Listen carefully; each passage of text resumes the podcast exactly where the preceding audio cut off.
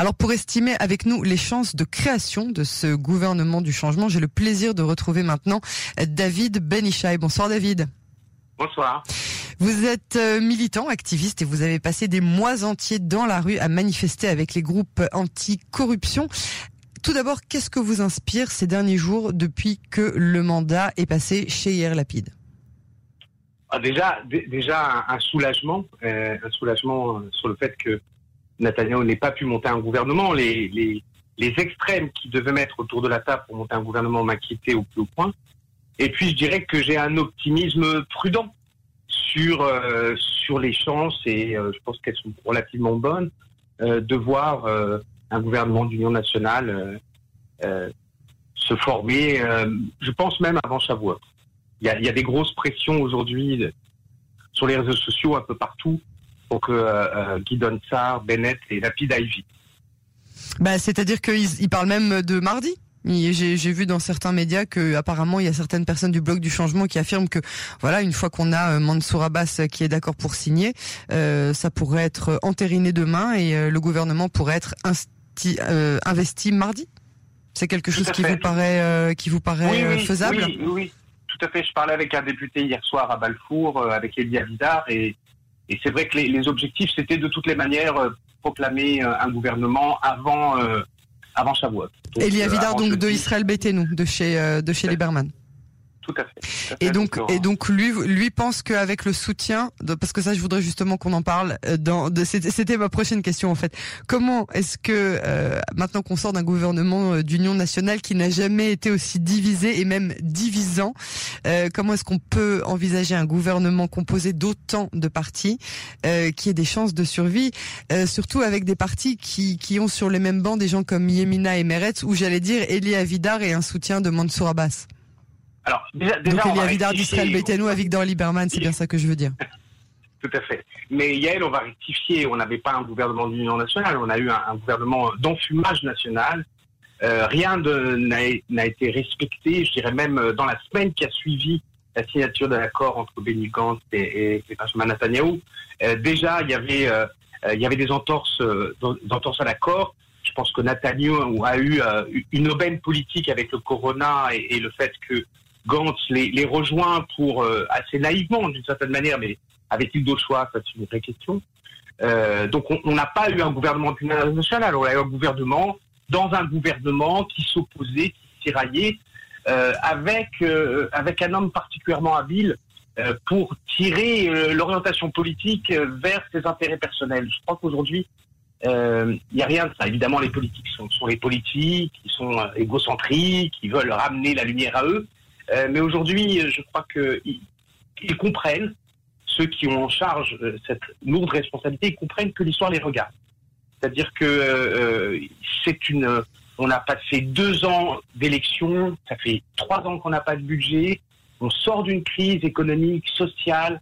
Il y a des vrais enjeux, des vrais enjeux qui sont suffisants pour mettre autour de la table et faire travailler des gens d'opinions différentes sur un minimum commun autour des challenges auxquels l'État d'Israël est confronté. alors, alors lesquels par exemple? Lesquels par exemple dans le sens où effectivement j'avais un autre interlocuteur jeudi soir qui me disait ce gouvernement sera basé sur le plus petit dénominateur commun qu'il soit parce que voilà il y a beaucoup de dissensions entre certains partis et ça va pas être facile et il y aura beaucoup de défis euh, pour ce genre de, de, de gouvernement. C'est un gros gros projet avec beaucoup beaucoup d'enjeux et je crois qu'aujourd'hui le bloc du changement n'a pas le le luxe de se tromper, n'a pas le luxe de de, de de, de nous mener à une catastrophe parce que euh, je parle en tout cas pour euh, les, partisans du bloc du changement, eh bien, euh, après ça, ce sera la droite dira, bah, vous voyez, ils sont incapables de faire mieux que nous.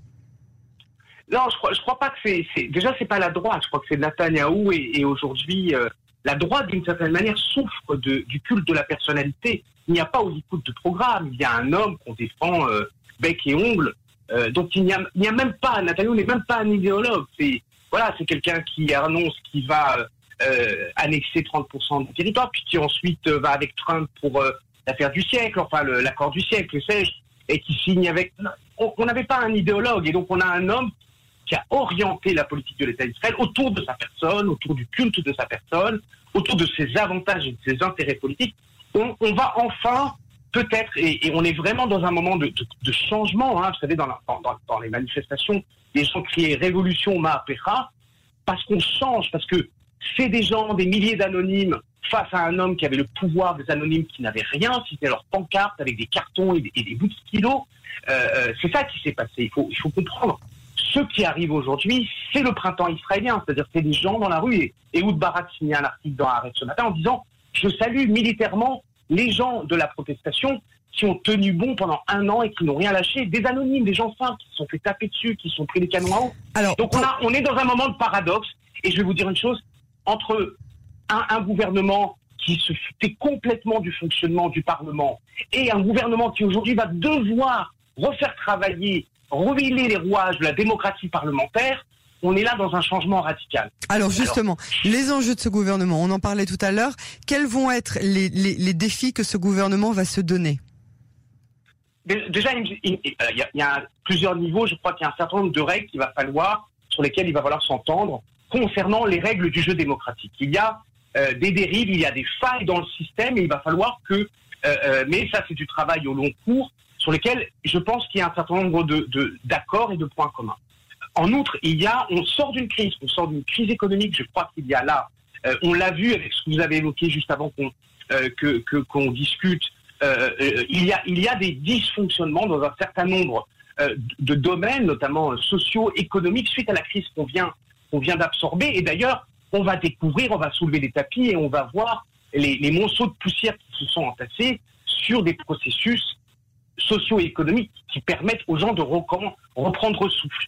Ça, c'est une première chose. Il y a une autre chose aussi qu'il faut dire. Je crois que nos auditeurs ne le savent peut-être pas assez, mais les grandes institutions démocratiques ont été mises à mal depuis deux ans. Vous avez à peu près entre 18 et 20 hauts fonctionnaires, que ce soit au ministère de la Justice, au ministère euh, euh, euh, du Budget, au ministère des Finances, que ce soit, vous avez un certain nombre de fonctionnaires qui sont manquants. Que, je ne parle même pas du, du procureur de l'État, je parle. Et il y a un certain nombre de changements qui, se profilent. Donc il y a un nombre de chantiers qui sont des chantiers des institutions démocratiques, qui sont des chantiers, on va dire, socio-économiques qui sont d'urgence pour, remettre le pays sur les rails.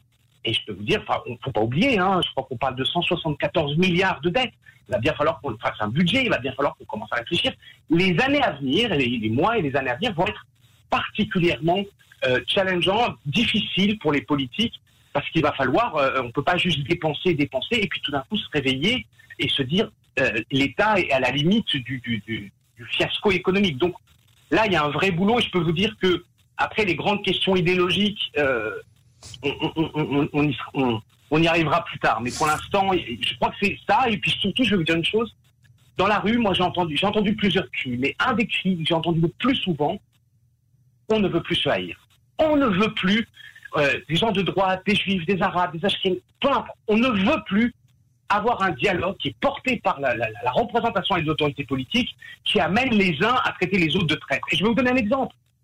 Le Likoud ne trouve pas mieux à faire à travers ces, certains de ses, membres que de menacer Bennett de mort. C'est-à-dire sur les réseaux sociaux, vous avez aujourd'hui des menaces euh, de traîtres, de, des appels au meurtre. Ça, suffit, quoi. À un moment donné, ce pays a besoin de respirer, et pas juste après la crise économique, mais il a besoin aussi que, euh, après tout, on s'est tous battus pour ce pays. Tous les gens qui sont tués ont perdu un frère, un père, etc.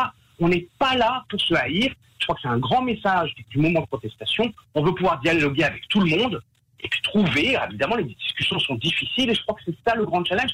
Et c'est ça aussi le grand exemple que doivent donner ces politiques. De dire que c'est des mecs maintenant, on se met au travail, on discute, on n'est pas d'accord, on rediscute, on n'est pas d'accord et on arrive à un compromis. Alors, est-ce que, est-ce que vous y croyez structurels je sais pas. Est-ce que vous y croyez, euh, Bennett, euh, euh, Premier ministre les deux premières années, Lapide Premier ministre les deux dernières années?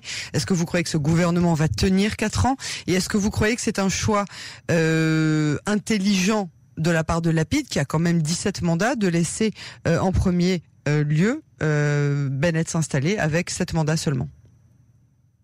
Écoutez, Niveau si vous posez la question à titre, à titre personnel, ça, ne m'enchante absolument pas. Ça, je ne suis pas enchanté d'imaginer que Ayelet Chaked ou Guy Donsard puissent prendre le, ministère de la, Justice. Mm. On n'a pas du tout la même vision. ceci étant, ceci étant je pense que je pense que Lapide, Lapide pour l'instant a montré qu'il était un, un, fin un fin navigateur politique euh, et, et, beaucoup plus subtil, beaucoup plus bien euh, bienveillant. Est-ce que ça va fonctionner? D'une certaine manière, euh, ça va dépendre des ambitions et de l'appétit politique de, de, Bennett. Si Bennett euh, s'inspire du modèle de Netanyahou et que finalement s'amuse à, à, mettre des bâtons dans les roues, on risque très vite de se retrouver à des élections dans un délai plus court, auquel cas il aura beaucoup perdu de sa crédibilité politique, euh, c'est à voir. Donc euh, euh, pour l'instant, on a envie, on a envie de se dire, ok, je vous dis, ça m'enchante pas du tout, mais c'est la réalité, c'est représentatif de l'ensemble finalement ou d'une grande partie de l'électorat qui, je le rappelle, en quatre élections ont dit non à Netanyahu, c'est-à-dire qu'il n'a pas pu monter un gouvernement, il n'avait pas la majorité, donc quatre élections, ça suffit, les gens sont fatigués. Euh, je pense pas que Bennett, je, je suis pas d'accord avec lui idéologiquement, je pense pas que Bennett soit un margoulin euh, qui va euh, essayer euh, d'enfumer tout le monde comme, comme a pu faire Nathalie.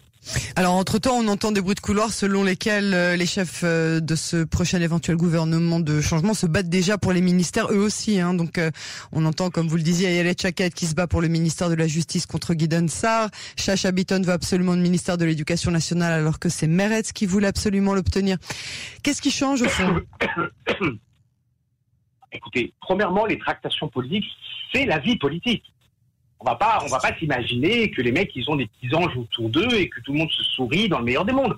Le jeu politique, c'est un, jeu d'empoigne, c'est un jeu de pression, c'est un jeu, c'est légitime. Moi, ce qui personnellement me pose un problème, mais après, moi, je suis pas à la Knesset, ce qui pose moi un problème, c'est que on peut pas à la fois avec six mandats, parce que euh, euh Amichai Chikli a quitté Yamina, euh, se disant indépendant désormais, on peut pas en même temps avec six mandats être Premier ministre et euh, euh, avec ça euh, et, et, et, Bennett, de demander huit postes de ministres, ce qui est pratiquement un tiers, un peu moins d'un tiers du nombre de ministères qu'il va y avoir. Donc il y a effectivement des, ambitions, des appétits.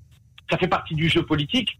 Je pense que, pour l'instant, Lapide me semble me semble bien gérer ça, mais, on, aura au moins des ministres qui sont des têtes d'affiche et des gens qui auront à cœur, au moins au ministère, n'aura pas des, sombres inconnus ou des gens sortis de, je ne sais où. On comprend même pas pourquoi euh, certains ministres sont arrivés à ces ministères euh, sous Netanyahou. Personnellement, euh, vu le langage et vu la position anti-mamlartite, anti-État, moi personnellement m'a choqué très souvent.